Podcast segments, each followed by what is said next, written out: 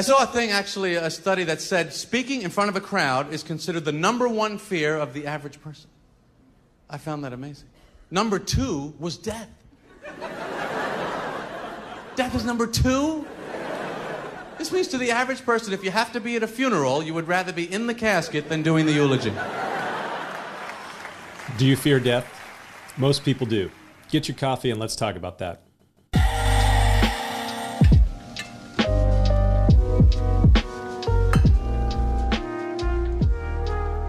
I don't know if you've ever been around someone who is dying, but the experience can be very sobering. In my work as a pastor, one of the things that I do is I have been called upon many times to comfort those that are dying or to sit and comfort those who've just lost a loved one to death. So I'm well acquainted with being around those who are experiencing death in a big way. And as I said, it can be a very sobering experience. Unfortunately, the sobriety that comes from being near death has been mostly removed in our modern Western culture. We are effectively able to distance ourselves from death in a pretty profound sort of way. It's kind of like we've sanitized our culture and removed it almost completely. And I'm not entirely sure that that's ultimately a good thing. I mean, you could go in the other direction a bit too far as well. I work with a lot of firefighters in my work as a chaplain, and also my wife is a critical care nurse.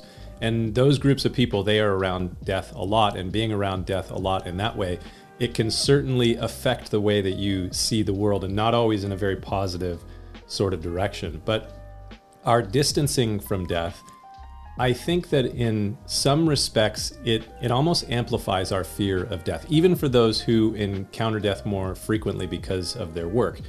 We all fear death. And that's because, according to the revelation of Scripture, death is a foreign invader. Death wasn't God's original intent. And so we are deathly afraid of death. Even if public speaking is your number 1 fear, you probably still have a concern and a fear over death. And because of this, there has been a lot of research on the topic of what is termed death anxiety and how we can address and treat death anxiety, especially those who are actually facing death due to a terminal illness. In the last couple of decades, there has been increasing work by medical research institutions, Johns Hopkins being one of them, and they've been looking for different ways to try and treat death anxiety. And one of the things that they've been working with is using psychedelics, things like psilocybin from magic mushrooms, shrooms, or MDMA, or what's commonly referred to as ecstasy, and also LSD, other psychedelics. And there is an increasing push in the US to decriminalize these kind of substances, especially for dealing with things like death anxiety and post-traumatic stress disorder and depression. In fact, there's a group called MAPS, which is the Multidisciplinary Association for Psychedelic Studies, that has been focusing on this a lot and working to try and decriminalize it. And there's a number of well-known podcasters, guys like Tim Ferriss, especially, and of course, Joe Rogan, who are very pro psychedelics. And so they're promoting this work. And I, even though I'm a pastor and, you know, not necessarily in favor of a lot of drugs and, you know, I don't know, the decriminalization thing, that's a topic for another day. But I happen to find the discussion about these things to be very fascinating. Now, for the record, the most controlled substance that I partake of is probably my coffee, but I still find this whole discussion very fascinating when you're talking about things like dealing with death anxiety and depression, because death anxiety is very real.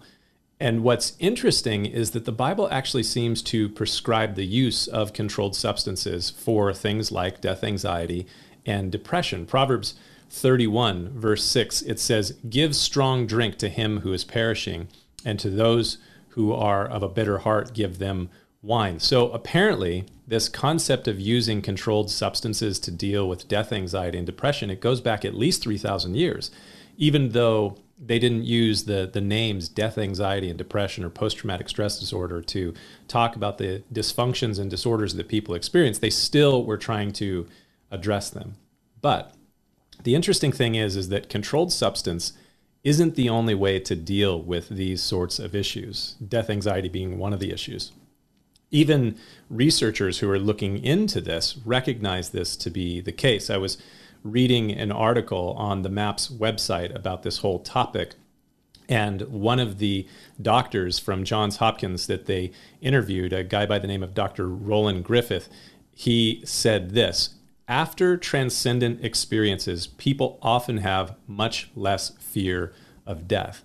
So even those in the scientific medical community, they recognize that there is such a thing as transcendent experiences, and that when people have these transcendent experiences, oftentimes their fear of death, it dissolves, it goes away.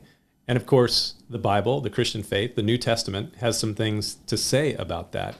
In Hebrews chapter 2, we read this: inasmuch then as the children have partaken of flesh and blood. So the author of Hebrews is just talking about human beings. We have bodies of flesh and blood. And then it says, he, Jesus himself, he likewise shared in the same. So the Christian doctrine of the incarnation is being spoken about here. Jesus is God who became a man. He put on human flesh, flesh and blood, just like us. So he likewise shared in the same, so that through death he might destroy him who had the power of death, that is the devil, and release those who through the fear of death were all their lifetime subject to bondage.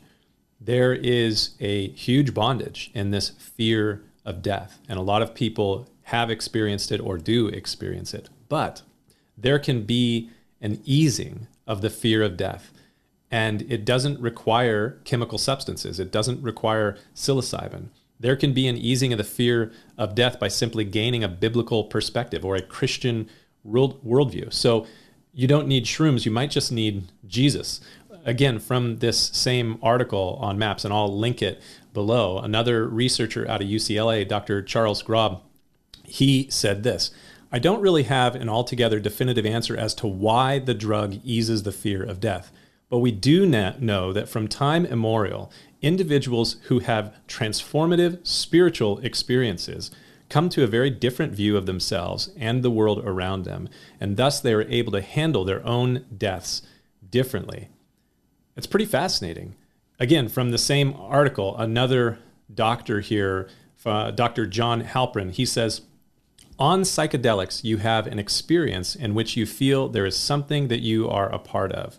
Something else is out there that's bigger than you, that there is a dazzling unity you belong to, that love is possible, and all these realizations are imbued with deep meaning. I'm telling you that you're not going to forget that 6 months from now. The experience gives you, just when you're on the edge of death, hope for something more.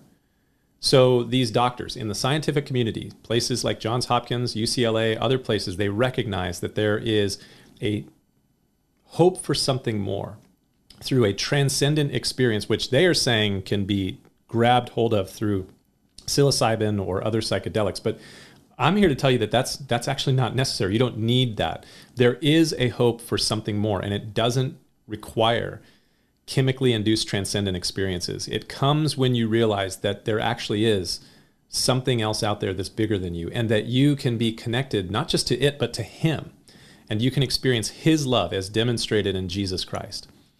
Interestingly enough, the article from MAPS actually references the Apostle Paul's transcendent experience on the road to Damascus. And I want to suggest to you that Paul probably didn't have psilocybin or any other psychedelics, but he did have a transcendent experience with the living God. And that experience of encountering Christ, the risen Jesus who conquered death, well, you won't forget that 6 months from now either. And there have been billions, both alive today and throughout the last 2 millennia, there have been billions that have come to experience the great hope that comes when you encounter the one who conquered death.